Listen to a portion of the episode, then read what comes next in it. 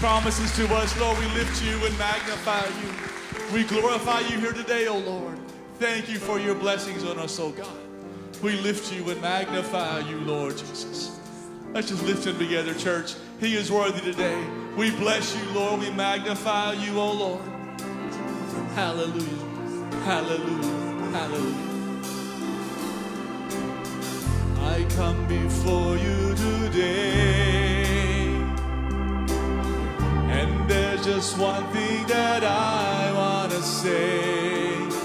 Thank you, Lord. Thank you, Lord, for all you've given to me, for all the blessings that I cannot see. I thank Lord, and I just wanna thank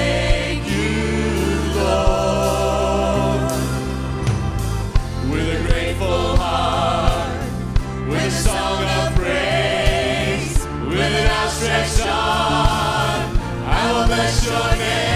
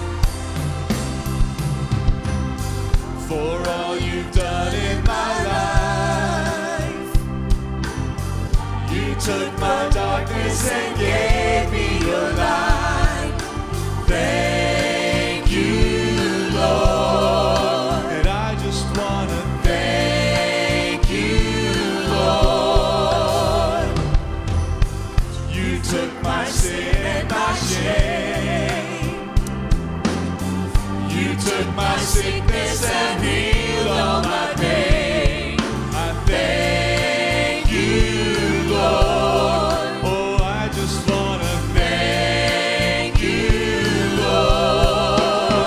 Lord. With a grateful heart, with a song of praise, with an outstretched arm, oh, I will bless your name.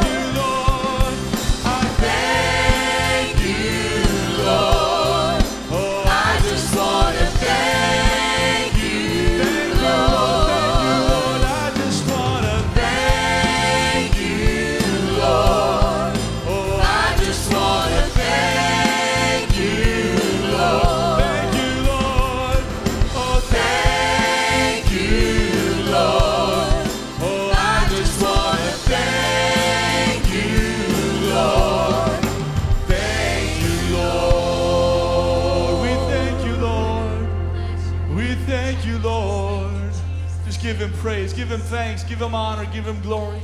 Lord, we lift you in this place. We magnify you, we glorify you, O Lord Jesus. We bless your name, O Lord Jesus. We lift you. We magnify you. Have you come to bless him today? To glorify him, to focus on him, to honor his presence. Lord, we lift you. We magnify you, O God.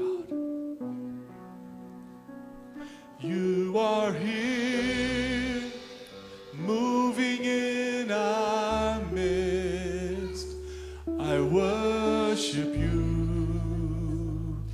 I worship you. You are here, working in this place. I worship you. I worship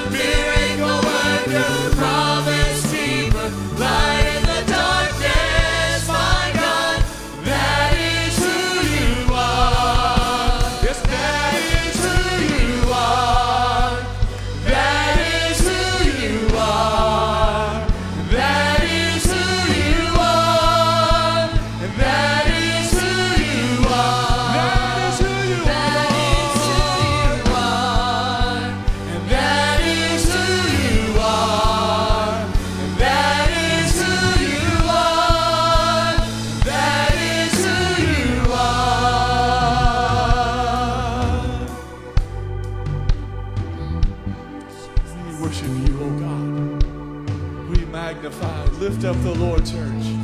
Just worship him. Just honor his presence. We magnify you, oh God.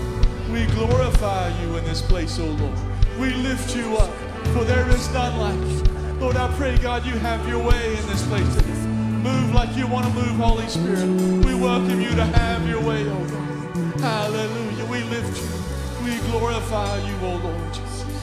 We magnify your holy name, oh Lord. We worship and adore you, oh Lord Jesus. Hallelujah. Hallelujah. Hallelujah.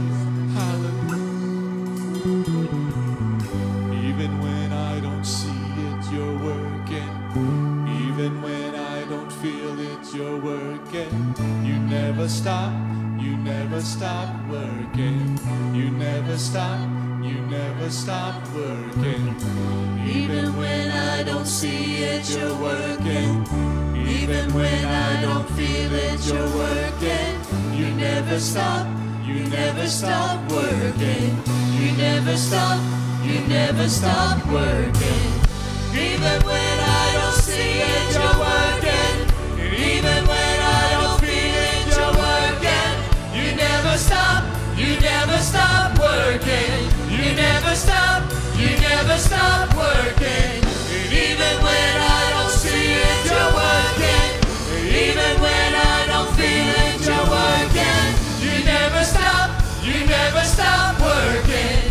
You never stop, you never stop working.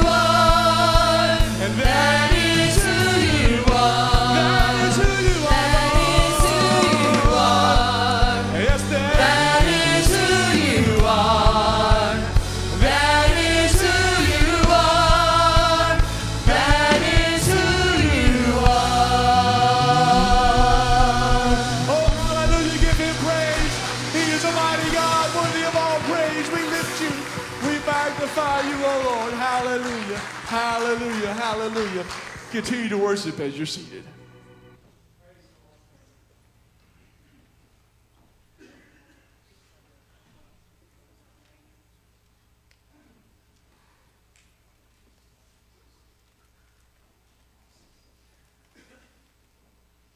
Praise the Lord. Isn't it good to be in church today? Aren't you glad you know who Jesus is? It's one thing to know about Him. It's another thing to actually know who He is. How many of you know who He is today? You've experienced Him in a way that He's living deep inside of you, and you have no doubt that He's there. Amen. So good to see everyone in the house of the Lord with us today. I do want to make a few quick announcements, if I may, before I start my sermon today. We will not be having Wednesday classes. Happy Thanksgiving to everyone as you prepare to be with family and friends. Want you to enjoy that this week. So no Wednesday night classes this week. Attention to all the ladies. Sunday, December the tenth, the ladies are going to Praise Cathedral. This is for a musical they'll be having, a Christmas musical. It starts at three p m entitled God With Us. Now, to all the ladies that are planning on going, I need you, when you go to the back, back there on the right-hand side in the foyer, there is actually a sign-up sheet. What that sign-up sheet is for is if you want to stay afterwards to eat lunch, it is going to cost twenty dollars per person, but I promise you it's going to be really, really good. It's going to be catered in, so we have to have a definite number, and we're going to need that done ASAP. I think, um, I can't remember what, next Sunday, so it's pretty important that you sign up today, twenty dollars per eat, and uh, like I say, it's all going to be catered in in the front of the gym over there, and then afterwards you'll be going uh, to the Praise Cathedral at three p m to enjoy that together. So be sure to sign up today if you would. There's also a diaper shower box for Jen and Brandon Anderson. Uh, little boy in the infant nursery down here. They're having a little boy, and we're excited about that for them. And uh, so when you walk out on the right-hand side, there's a mother's nursery to the right. Many of you already know this, but in there, there is a, a box, and that is for the diapers. You just drop them off right there, and we'll take care of the rest. It is also time for Adopted Christmas, all right, at our church. We do this every single year, thanks to Susan Orr, who, who's the guidance counselor at Six Mile Elementary. She's able to help us and connect us with families in need. And so we're going to be taking up special offerings for the next several weeks uh, to be able to provide for the, for the families that are in need. We have some from last year, and we're going to be utilizing that as well. We've already ordered a lot of the stuff. And so to participate, just place your donations in a tithe envelope. You can mark it Adopted Christmas, and you can place in the offering, you know, in the foyer, in the little boxes we have out there. You can just drop it in, and we'll make sure that it goes for the Christmas for those kids this year. We're adopting two families, four different kids, and we're excited about that. You can also donate on Push Pay. If you go to Gap Hill Church of God, G H C O G, in the App Store, there's a link right there to give. It sends you to Push Pay, and we actually have a line now that says Adopted Christmas, so you'll know you're giving for that purpose. So thank you for your help in this matter. Can you say amen to what God has already done in this house today? Thank you to our praise team today for leading us into the presence of God the way that they did. Uh, I want to speak today on a sermon entitled, We Activate the Spirit World When We Worship. We activate the spirit world when we worship. Now, I looked up the term activate because sometimes I need help with definitions. And I'm a junkie for definitions. I want to know what, what it means. And so I'm often, if you looked at my search history, it would often be Merriam-Webster Dictionary is where I look often online. I want to know what the word means. A lot of times I'm having to look up how to pronounce it because I was raised in the country. And even though I graduated valedictorian in my little Christian school, I still have to hear how it's said. But that word activate means to switch on.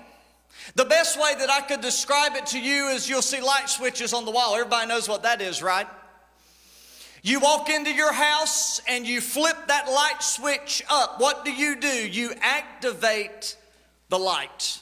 That means you turn it on. This is what worship is. Anytime that we begin to do it, in the spirit world, it activates.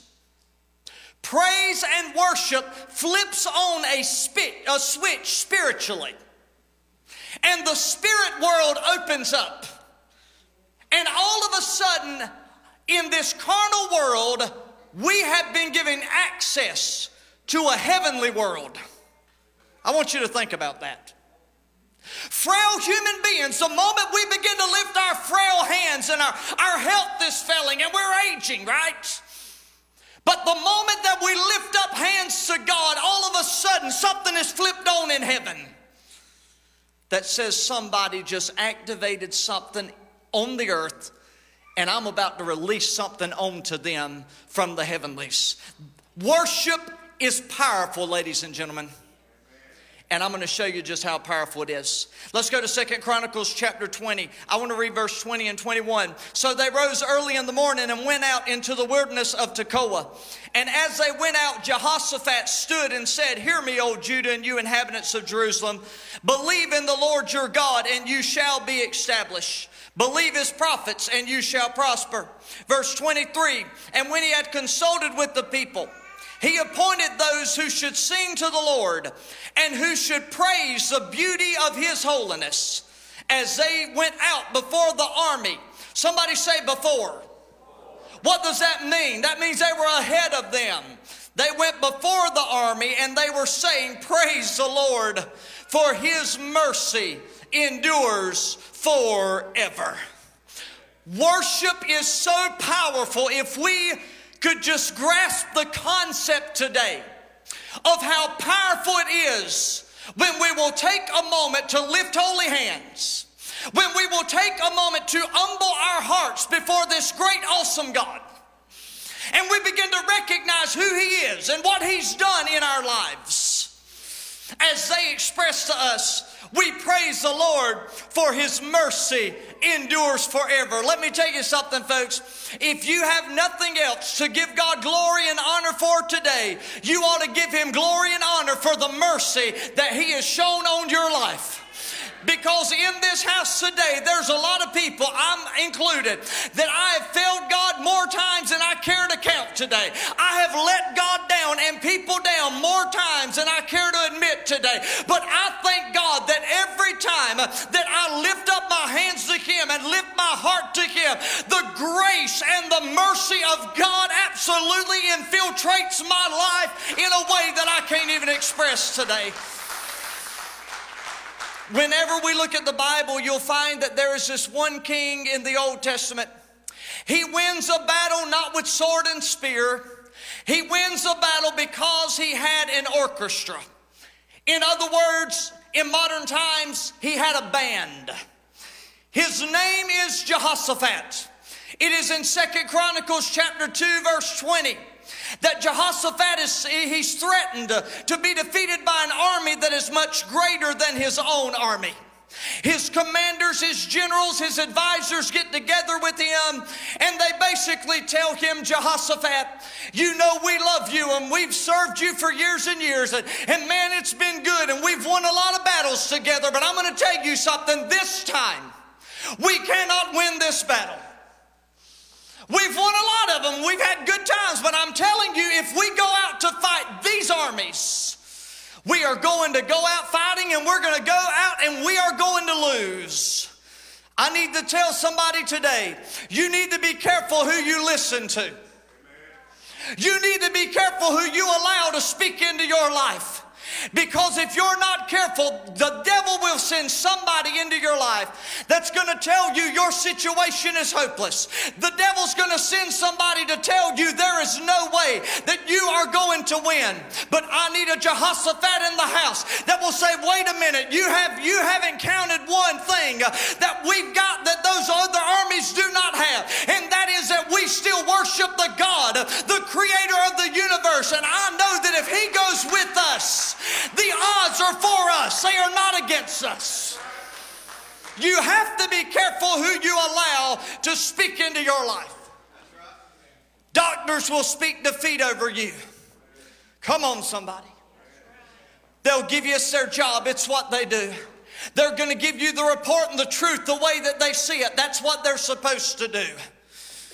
But they're going to speak over your life, and sometimes the words that they're speaking into you, tears are going to roll down your eyes, and you're not going to understand why. And you're going to be sitting there thinking, "My God, even my doctor said this thing isn't going to work out." But you need to understand today, like Jehoshaphat, what the doctor hasn't figured in is that you've got a God on your side that loves you more than anybody in the whole wide world, and he has not left you yet. They are threatened. They, there's no hope. But after prayer, after fasting, and I'll talk more of that, the man of God hears a word of victory from the Lord. He is so sure of it that he decides, I'm going to send my praise team out front. I'm going to send the worship team, and they are going to lead us into the army. They're going to be the leaders of the army, and they are going to lead us into this battle. How crazy can you get? But Jehoshaphat passes what I'll call the most critical test of his tenure as king. He learned that if God is for you, who can possibly stand against you? He also learned that there may be times that people will stand against you, and armies will come against you. But if God is for you, they cannot defeat you. They can come against you, but they cannot defeat you. He learns this. If God says he will deliver the enemy into your hand, then you can put the singers and the musicians on the front line, and not one of their hairs on their head will be harmed as long as God is in the picture. What an amazing expression of faith. Jehoshaphat ignored every war strategy that has ever been conceived in the hearts of a general. I mean, listen, folks, I'm just going to tell you, I love Brian and I love these people. But if we get ready to fight, I'm just going to tell you, logic says, man, we better get our Second Amendment. We better bear some arms before this battle. And he agrees. They agree. We'll back y'all up in the back, the real rear end. Y'all go with guns. We'll sing from back there. Jesus is great. How great is our God as y'all shoot. Every strategy in war conceived is not done this way. You do not lead a battle with worshipers. But Jehoshaphat knows that there is no man-made weapon that can compete against honest and sincere worship. There is a place called Jericho. You know the story. They go to it. God says, you just march around it, march around it. And they say, well, aren't we going to take weapons, Joshua? To which he responds, no, you're not going to take a weapon because you don't need a weapon. All you need is to activate the spirit world. Because the spirit world can do more than you ever can do. And so about that time, they're walking around. There's seven uh, priests that have the shofar, or the ram's horn as we call it. We'll call it modern times. They're blowing a trumpet. And he says they're going to blow those trumpets. And when I give the motion, we're going to have one of the biggest praise revivals we've ever had. We are going to worship the God of heaven with the loudest rumble that we've ever roared. And when I lift my hand, you begin to shout to the God of heaven that victory is ours. And when they begin to worship him, all of a sudden the greatest walls of their day begin to tumble down, because when you activate the spirit world, everything changes. I got to hurry today. I got too much to cover. You, you can find talent anywhere. Did y'all know that? You look at people that sing music that obviously is not uplifting Jesus. And we look at them oftentimes and we think, man, we wish they'd sing in church, man. We wish they'd use their talent for God. We wish. You know, it's amazing. You look at some of the greatest singers, even in the secular world. Do you know where they started at? In the choir with grandma. Oh, God, help Jimmy preach today. They didn't learn it from one of these professional people that teach how to, oh, too much vibrato, slow it down. No, no, no. They learned because at one point or another, they tapped into the anointing. I, I, want, I want somebody to understand today. You can find talent anywhere. But what we need as a church is not just talent. We need some anointed musicians. We need some anointed singers. I, I, oh, God almighty. I want to tell you folks something. This is no lie. I love playing music. I do. Y'all know it. I, I love playing piano. I love playing, but I love having an instrument in my hand. It is absolutely, there, there, it is no burden to me to play music. I love it that much, right? I love it. And I've played it ever since I was just a little fella. Yes, even in church. And there's been times I've been playing and I knew I was playing in the flesh. But I'm telling you, there are times that I've been playing and I felt mm, something got a hold to my fingers, and I started playing, and it was no longer, it wasn't what the words on the page told me to do, but there was something happening inside of me. What had happened, I, had, I was worshiping. And when you worship, the spirit world activates. And so as I was worshiping, all of a sudden, the anointing came on me, Coy, and things began to change, because now I'm not just a talented musician now, I am an anointed. We don't need talent in the church. What we need in the church is a raw anointing full of the power of God. You cannot, listen to me, I want to emphasize this in our worship, to our worship teams and all of us that, that are in bands and playing. And if you do not have private worship, you cannot have a public anointing. That, that's a good, was that not a good point? That was good, wasn't it? Thank you, appreciate it. If you don't have private worship, alone time, you and Jesus, if you can't sing in your car and have a moment with God in a private setting, then you cannot walk in a public anointing. See, people think, oh, they just get out there and they can just sing because they're good at it and they'll just do a good job. Or a preacher just gets out there, grabs the Bible and just preaches and, and he'll do a decent job. No, no, no. Let me tell you something. It takes a lot more than just grabbing a Bible. You got to study. You got to prepare yourself. You, you got to play it through several times Sunday morning. Before you get on the stage, there's a, a preparation that takes place. And then all we tell them to do is you've got to just tap into that anointing. And when we tap into the anointing, the spirit world begins to activate on the congregation. And now we're not just anointed, but you feel that anointing. There's a difference when the anointing comes in a place. So the Bible says they... when they grabbed their harps and they played. This is Second Kings three fifteen. The prophet's Elisha in this text. The Bible said, he said, find somebody that can play a minstrel. It's much like David and King Saul. When King Saul had an evil spirit rising up in him. You remember the story. He said, find me a man that can play a harp. I love some harp music. If you'll give me a harp, I think I'll feel better. And they found who would later be King David. A, a boy at the time after God's own heart. Later becomes a man after God's own heart.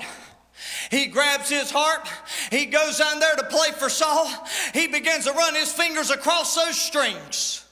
And all of a sudden the evil spirit, the spirit world's activated. An anointing flows into the king's throne room. And an evil spirit has to subside. He closes his eyes and he's at peace and he's at rest as David plays the harp. Understand with me, the anointing is not in the harp. The anointing is in the fingers that are actually playing the harp. When I look at First Kings, there's another story where the man of God says, get somebody that can play a harp. And it activated the spirit in the prophet Elijah. The answers came when worship was activated. Listen, that is your job, those of you who are called worshipers, which should be every one of us, by the way. Y'all, y'all thought I'm just picking on a worship team this morning. No, we are all called to worship.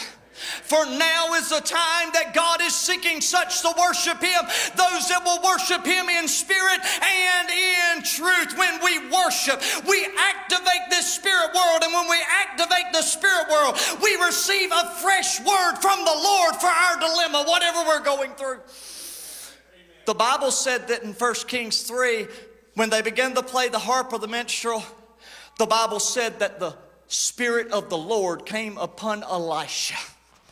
And he said, thus saith the Lord. Woo! Do you understand that worship is unlocking something that can change your situation? My God, I wish somebody would just say amen right there. But if you do not send anything up, you probably aren't going to get anything back down. The Bible said they prayed, and after they had prayed, the place was shaken. Hezekiah worshiped God and prayed and offered thousands of sacrifices a day that the temple was, was dedicated to God. And the Bible said after all of that, the fire fell. We've got to be willing to send the praises up so that the blessing can fall down. Send the praises up, so the worship up, so that the miracle can flow down to us. We have all been called to worship. We find our text. There's a guy in the, they're in the wilderness of Tekoa. You learn sometimes you have to praise your way out of the wilderness. There are some wilderness you can't get out by yourself. There are some wildernesses a therapist cannot get you through. There's some wildernesses your doctor's not going to get you through. There's some wildernesses the only way that you're going to get out is to throw up holy hands to God and start praising your way out. Now, I know that sounds like simple preaching, but my God, I believe it still works. When you are in a dry spell, when you are in a spiritual wilderness, when everything around you has dried up, it seems lifeless, everything seems dead, the greatest thing you can do is throw up your hands and begin to bless the Lord. The greatest thing you can ever do is do this, throw up your hands and say, devil, you may take everything that I have, but you will not take my praise. There's some things I can control. There's other things I cannot control. I preached to you about Job last week, right? And we talked about how he said the Lord has taken away, but blessed be the name of the Lord. We read, my Redeemer lives. He's going to pull me through this. If I can handle the pull, then he'll pull me through. We've got Job that the Bible says he's lost everything. He gets sackcloth and ashes, falls on the ground, and worshiped the Lord. Because Job came to the places we learned last week that he says to the devil, you can take my stuff, but you cannot take my worship. You can't take my praise. There are some things I can control, other things I cannot. I cannot control today. If my health fails me and I can no longer preach and what I do as a living is gone from me tomorrow, there's no guarantee. I speak blessings over my life, but guess what? Life happens. What if something happens? I can't control that. I can't stop that. You can't stop it. If you just can't, you just can't make that payment in that car and you prayed and for some reason or another the bank had to come back and get it. You can't help that. It's out of your control. You're working hard. You did everything within your power to do what you could. You see, there's some things the devil can take from us. But there is one thing I can control, and that is this right here. There is one thing I can control, that though God gives, though God takes away, I'm still going to activate worship. There is something the devil cannot, he can't stop me from giving God glory. He cannot do it, folks. I got to hurry. I got to hurry. Never give up. It was the words that Sir Winston Churchill said to a battered nation. He said, never give up. Repeated it about three times. Never give up. And takes his seat as an old frail man, telling a battered nation, you don't have to quit. You need to keep on going on. And I feel like it's the same message I need to give somebody today. Never give up. Losers give up. Winners don't quit.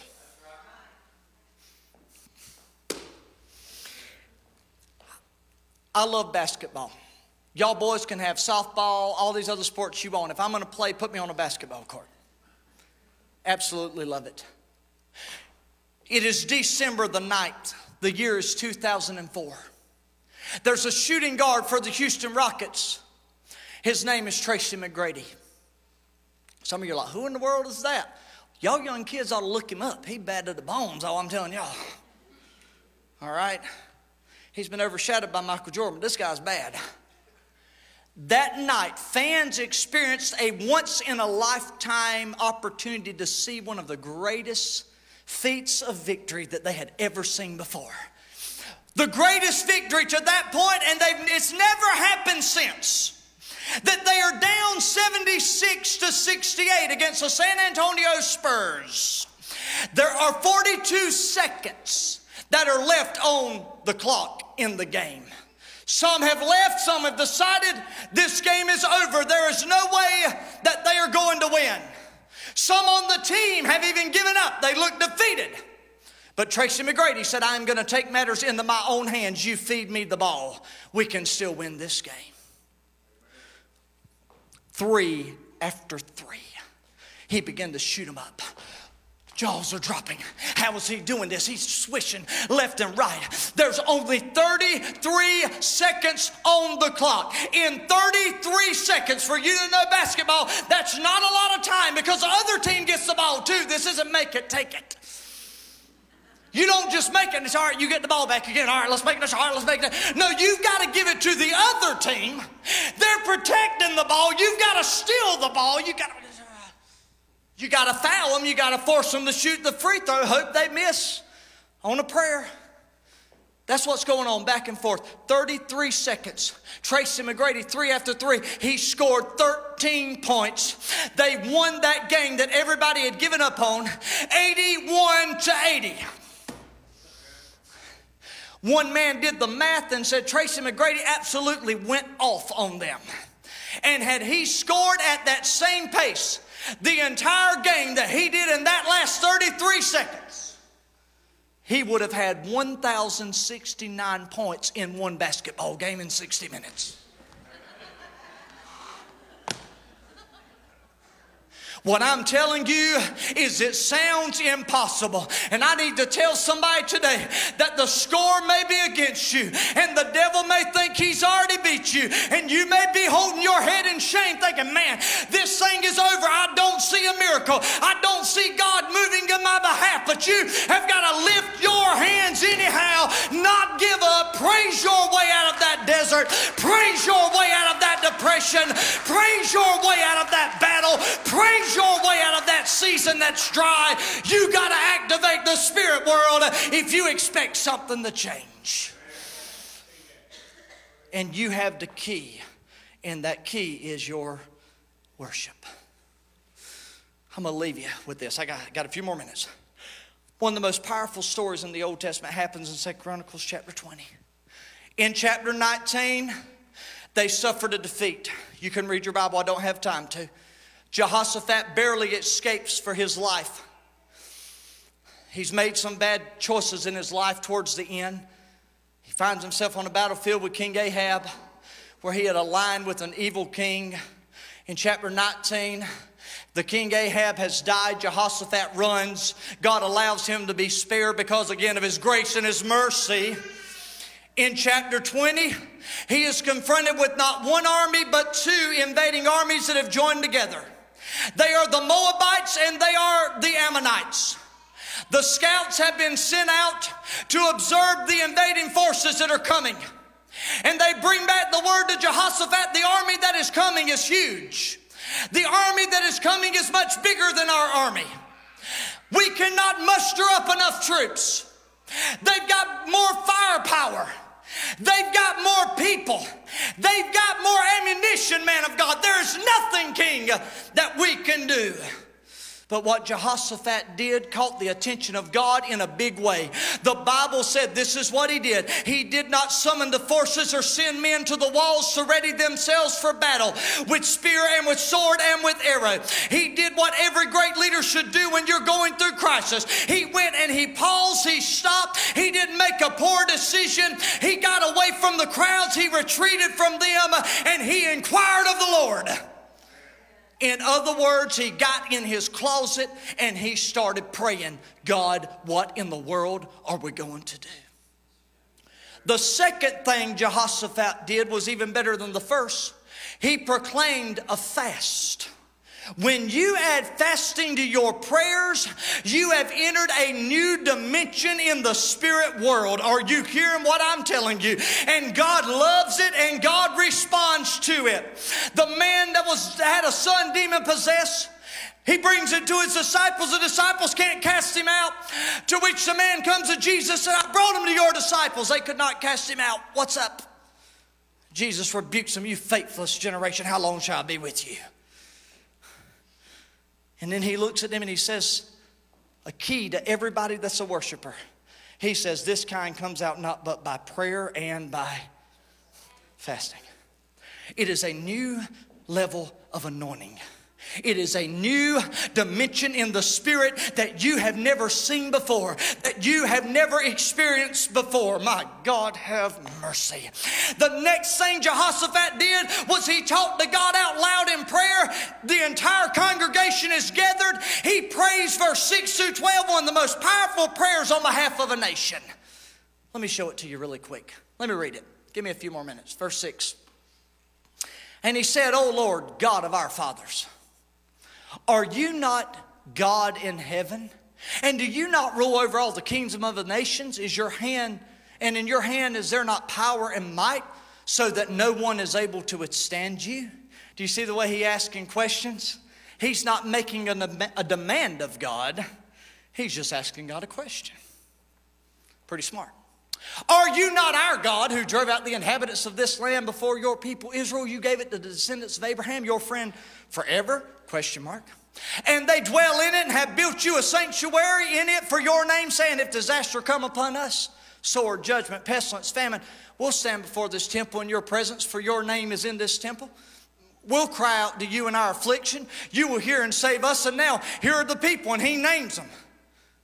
He names them. Go to verse eleven. Here they are, rewarding us by coming to throw us out of your possession, which you have given us as an inheritance. Oh, our God, will not you judge them, for we have no power. This is important. For we have no power against this great multitude that is coming against us, nor do we even know what to do. Sometimes it's hard to just say, I don't know. I've been pastoring since I was twenty-one. I tell people all the time, if you've got a question for me, you bring it on. If I don't have the answer, I'll make up one. I've learned how to do this thing. But the older and wiser I get, sometimes I just like looking at people and saying, you know what? I got to get back with you. I really don't know the answer to that one. It's hard to say, though. Jehoshaphat finally admits it and says, you know what, God? I've done this before. I've been in battles before, but I'm telling you, I don't know what to do this time. But our eyes are upon you. I don't know what to do, but one thing I can do is I can look to you and say, God, you're the only help I have. You're the only answer to this problem that I have. Are you hearing what I'm telling you? When he acknowledges they do not have the power of the might to fight this army, he gently reminds God of the times he has fought for his people in the past. Sometimes just recalling God's faithfulness in times gone by will give us the faith to make it through our current struggle. It is evidence. See, that's what science does. They'll say we have scientific evidence. That means without fail. We have tested it. It is tried. It is true. We have proved it is no longer a theory. It is no longer a presupposition of what can be. We can tell you with evidence, this is the way it is. Coy, that is exactly what he's doing with God. He's saying, hey, I've got evidence because I know our history. I'm the king of this place. I've read the, I've read what the scribes have written. I've pulled out those rolls and those scrolls, and I've looked and I've read them. Are you not the God that defeated this army? Are you not the God that defeated that army? What he's telling God is, I have evidence without fail that you are a God that is able to do it. So now I'm looking to you, and if you did it for my kings before me, then I believe you can do it for me too. My eyes are on you. Then out of nowhere, a prophet stands to speak, telling Jehoshaphat, the battle is his. What a moment, folks. Private prayer, and I'm closing with this, fasting, public prayer, and guess what happened next? A move of God. It has been the same formula for centuries, and it still works. How many of you were in our church when we did one hundred days of glory? There's a couple of you. How many of you experienced miracles? I did. Do you know why? We did this simple recipe, and it works. Jehoshaphat does the recipe. Here's the best part. The very next act of the king with two invading armies going, he bows to the earth in prayer and thanksgiving. Not what you would expect with war knocking on your door, but rather than fear, they worship God. Rather than making their man-made plans that his generals had told him he could try, they begin to pray. Without God, your plan is in vain, but with God, you cannot lose. As the last act of leadership for the battle plan, Jehoshaphat did something I believe made God smile. Rather than placing his most powerful warriors on the front line, he put his singers and his worshipers on the front line. And they marched straight into the conflict, completely unafraid, with faith, believing God would deliver them. How powerful is that? Satan is the author of confusion. But see what Jehoshaphat did confused even the author of confusion. Because he's sitting there and he's saying, how in the world? We preached about Job last week. Can you imagine how that confused the enemy? When he takes his kids and he thinks all he's going to do is mourn for six weeks and cry and say, oh my God, where's my babies at? But the Bible said he worshiped God. That confuses me. I know it confused the enemy. The enemy gets confused whenever he looks at us and all of hell is coming against us, but our hands are still up in the air. When the doctor's giving us a bad report, but we still have our hands in the air. When we've tried every man-made method we know and nothing is working for us, but we throw our hands up in the air, it absolutely confuses the enemy. How can they praise in the middle of that? How can they worship with all of that going on? It's because we understand that something is being activated. Please, Sandra, I'm closing. Whatever you're going through today, whatever desert you may find yourself in today, don't give up.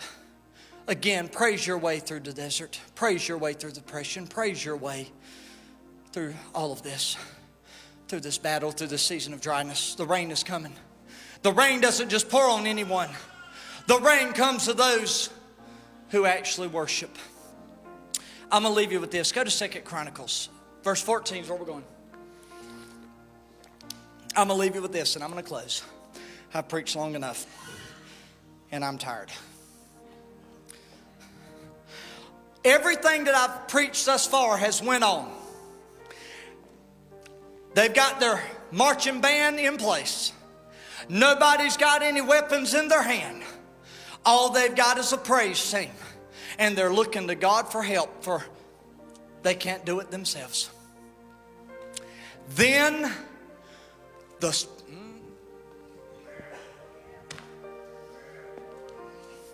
it's like a switch. When they begin to worship, they flipped it on. Something activated in the kingdom of Jehoshaphat like never before. Bam, just like that immediately. Then the Spirit of the Lord came upon Jehaziel, the son of Zechariah, in the middle of the assembly. Verse fifteen. And he said, listen. When the Spirit comes on you, you got authority. That's why Jesus, when he came on here, Angie, this is what they said. Of the scribes and the Pharisees, they talk to us and they tell us the scriptures, right? They're real liturgical in their way. It's really formal and it's, you know, just right. And they breathe in between every sentence. They wear the right clothes. They dress to a T. They look like holiness on the outside. But there's there's something about this prophet from Galilee. Because when he speaks to us, he doesn't just talk like those Pharisees over yonder. He speaks like one with authority. The only thing that can do that is the Spirit. Listen, all you of Judah, you inhabitants of Jerusalem, and you, King Jehoshaphat. I love it. I love it. I love it. And the thing that I love is I don't really like English, but I love exclamation points. You listen, King Jehoshaphat. That's the way I feel like he said it. He said, "Thus says the Lord to you." Sometimes, Sandra, all I need, I need a word from the Lord. That's what I need. I don't need your fancy words. I need to know what God's saying. He said, "Thus says the Lord to you." You do not have to be afraid anymore. You do not have to be dismayed because of this great multitude coming towards you. For the battle, Jehoshaphat, is not yours. The battle you're about to fight belongs to me. It is God's. Boy, that's powerful. There ain't no need in waiting around. I don't even need your singers to practice. All I know is tomorrow morning, you go down against them. I'm going to tell you, they're going to come from the ascent of Ziz. You're going to find them at the end of the brook before the wilderness of Jericho. He tells them where they're going to be. Verse seventeen, he said, you will not need to fight in this battle. You just position yourself. Where do you position yourself at? You just get in a position that you can watch me work. Boy, I'm telling y'all today, it's, it's too heavy on me. You just position yourself. You get, Johnny, you get the best seat in the house. Get on the front row where it's the loudest and the craziest. Position yourself and you stand still and you see the salvation of the Lord who is with you, O Judah and Jerusalem. Doesn't this sound like much of the Red Sea when Moses and they're going across some of the same things he told Moses? You don't fear. Do not fear or be dismayed. Tomorrow you go out against them, for the Lord is with you.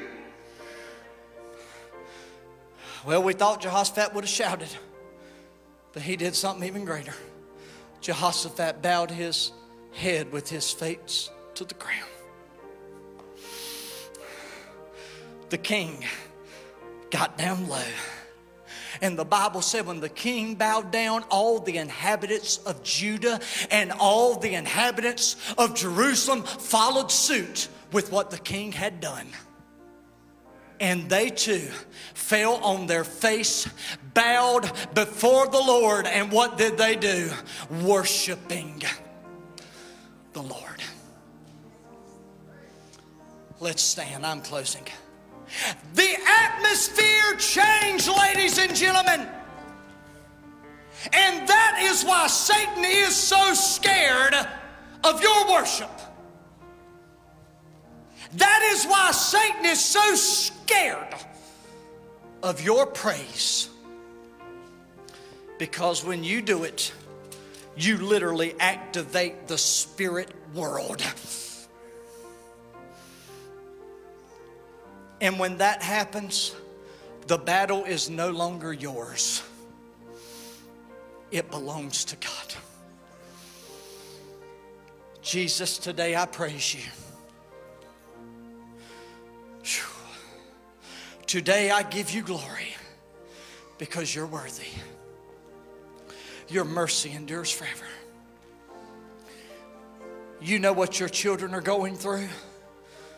You know what your children are dealing with. Many of them have even thought maybe in their minds at times, maybe I should just quit. Maybe I should give up. Perhaps God hasn't been hearing my prayers. Maybe God doesn't even care anymore. But God, you've sent me to tell somebody today, never give up. Lift their hands and worship you, even though they do not see the miracle yet. And though they're wondering where it's going to come from, and they're wondering how it's going to happen. But I'm asking you to tap into their hearts today and let them tap into the spirit world. Because that is where you work. That is where you do things that only you can do. If we remain in our flesh, we cannot handle this army. If we do it with our own strength, we do not have the might. We do not have the power. We cannot win. But Lord, if you will stand in our behalf, if you would come to where we are, we will lift feeble hands. And though we're so tired from our journey, and though we're weary because we're thirsty in this dry wilderness and barren land, if we can just muster up enough strength to say, you know what, God, I still trust you, and I still believe you, and I'm going to hold on a little longer until you come through for me. Blessed be your name. As always, these altars, they are open. As Brian sings, if you want to come, you can. I'm finished today. Blessed be your name. Oh, blessed be, blessed be the name of the Lord. Blessed be glory. Blessed be the name. Blessed be the name of the Lord. Blessed be your name. Oh, blessed be the name of the Lord. Blessed be your glorious name.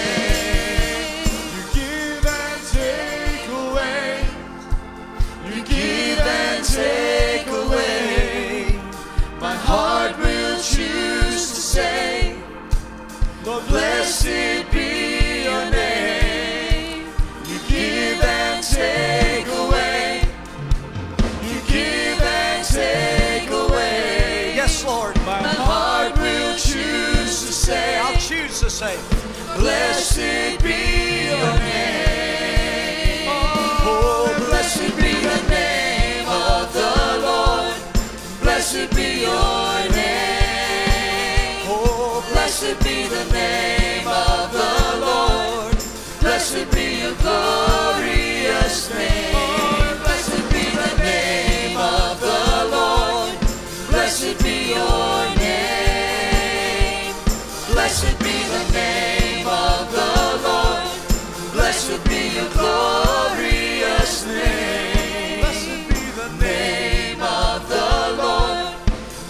be your name. Oh, blessed be the name of the Lord. Blessed be your glorious name.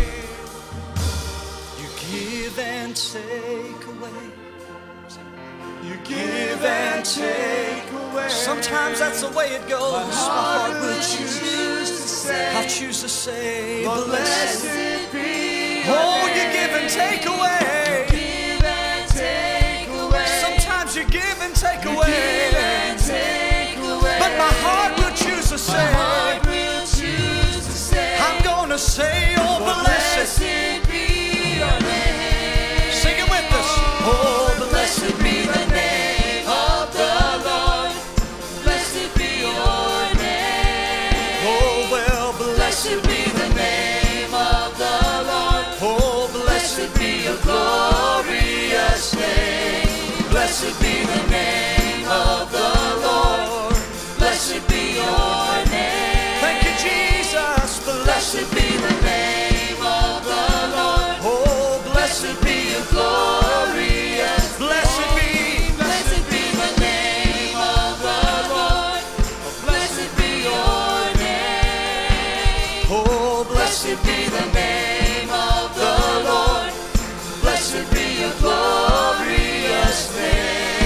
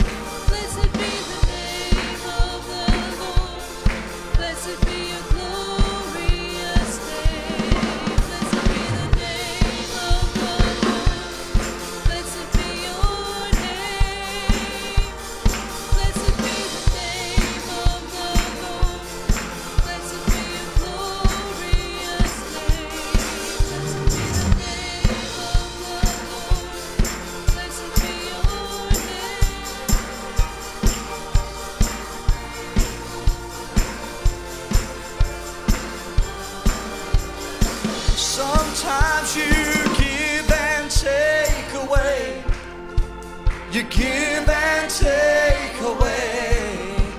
My heart will choose to say, Lord, blessed be your name. You give and take away. You give and take away. Oh, yes, you, you give and take away.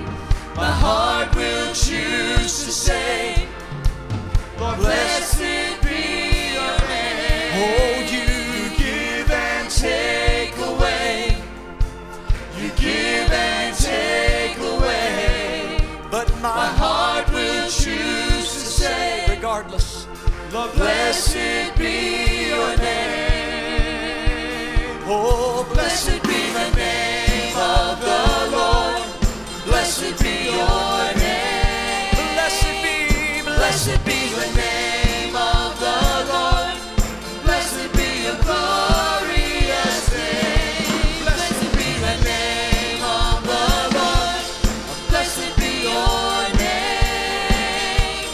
Blessed be the name of the Lord. Blessed be your glorious name. Blessed be the name of the Lord. Blessed be your name. Blessed be the name of the Lord. Blessed be your glorious name. Oh, blessed be the name of the Lord. Blessed be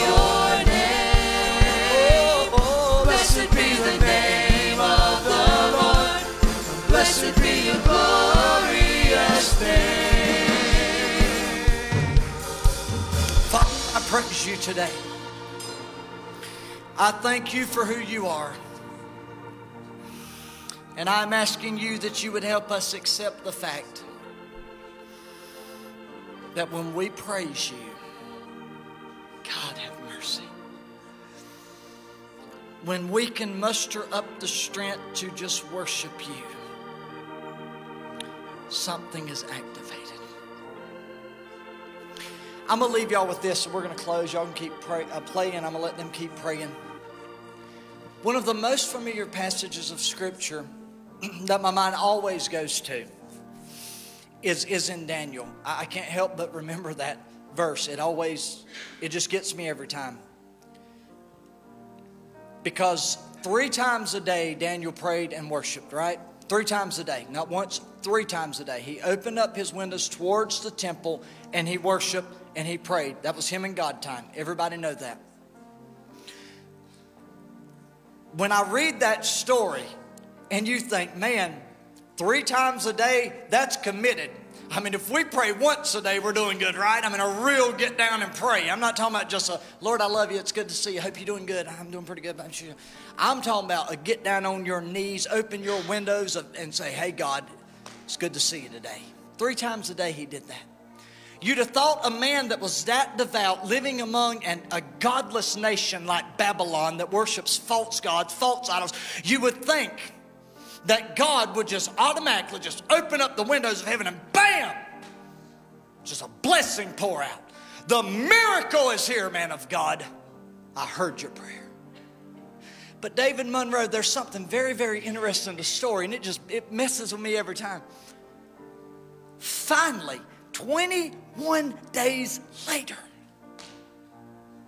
twenty-one days, I need a miracle. Anybody want to say it? Now. I need a miracle today. I don't want to wait three weeks. twenty-one days. But this is the most, this is the part of the story that gets me more than all of it, I think. Every day, Daniel went right back to that same spot, opened those same windows, prayed one more time. Three times a day, three times a day, three times a day. The answer didn't come. He's, I, I, I'm going to go again. Can you imagine? Ten days in, I'm waiting for a miracle. I'm still praying three times a day. Twenty days, I'm still praying to... I think the part that gets me better than them is Daniel never quit worshiping regardless. But on that twenty-first day, an angel comes to Daniel, and this is what he says. This is great. He says, Daniel, I heard you when? The first day.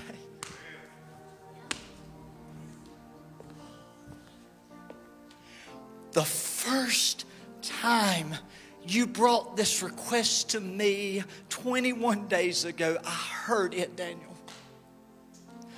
What you did on day one is you activated the spirit world. I want y'all to grab this. You have activated something. And what you didn't know is the answer has been on the way since the first day. See, I want you to understand there are some forces that you are going to fight. There are some forces that your family is going to fight. And you are not going to get your miracle the first time you pray. But it doesn't mean you haven't activated something. Because when that angel got there, the one thing he told Daniel, he said, God heard you the first time, but as for me, I have been fighting against principalities and powers to get to where you are. See, there's some of you, you got some things going on and it's tough. You don't understand. God's already in working on your behalf. There's just some battles going on between some demons and evil forces. It's a stronghold. And what God wants to know during the twenty-one days, are you going to get down on your knees every day and lift your hands just like you did yesterday? Are you going to get discouraged and you're going to say, God, you haven't answered my prayer. You don't hear. I'm quitting. I'm done with this. Because if you do that, the answer isn't going to make it to you. But if you can hold on a little longer, I'm telling you today, the angel's on the way. The miracle's on the way. Man, if you love God today, would you just shout hallelujah? I've asked y'all to keep playing. I want y'all to keep praying as long as you want to today. As for everyone else, God bless you. To you ladies, if you want to be a part of that twenty dollar meal, I need you to please sign that sheet at the back so we can get a count. God bless you all.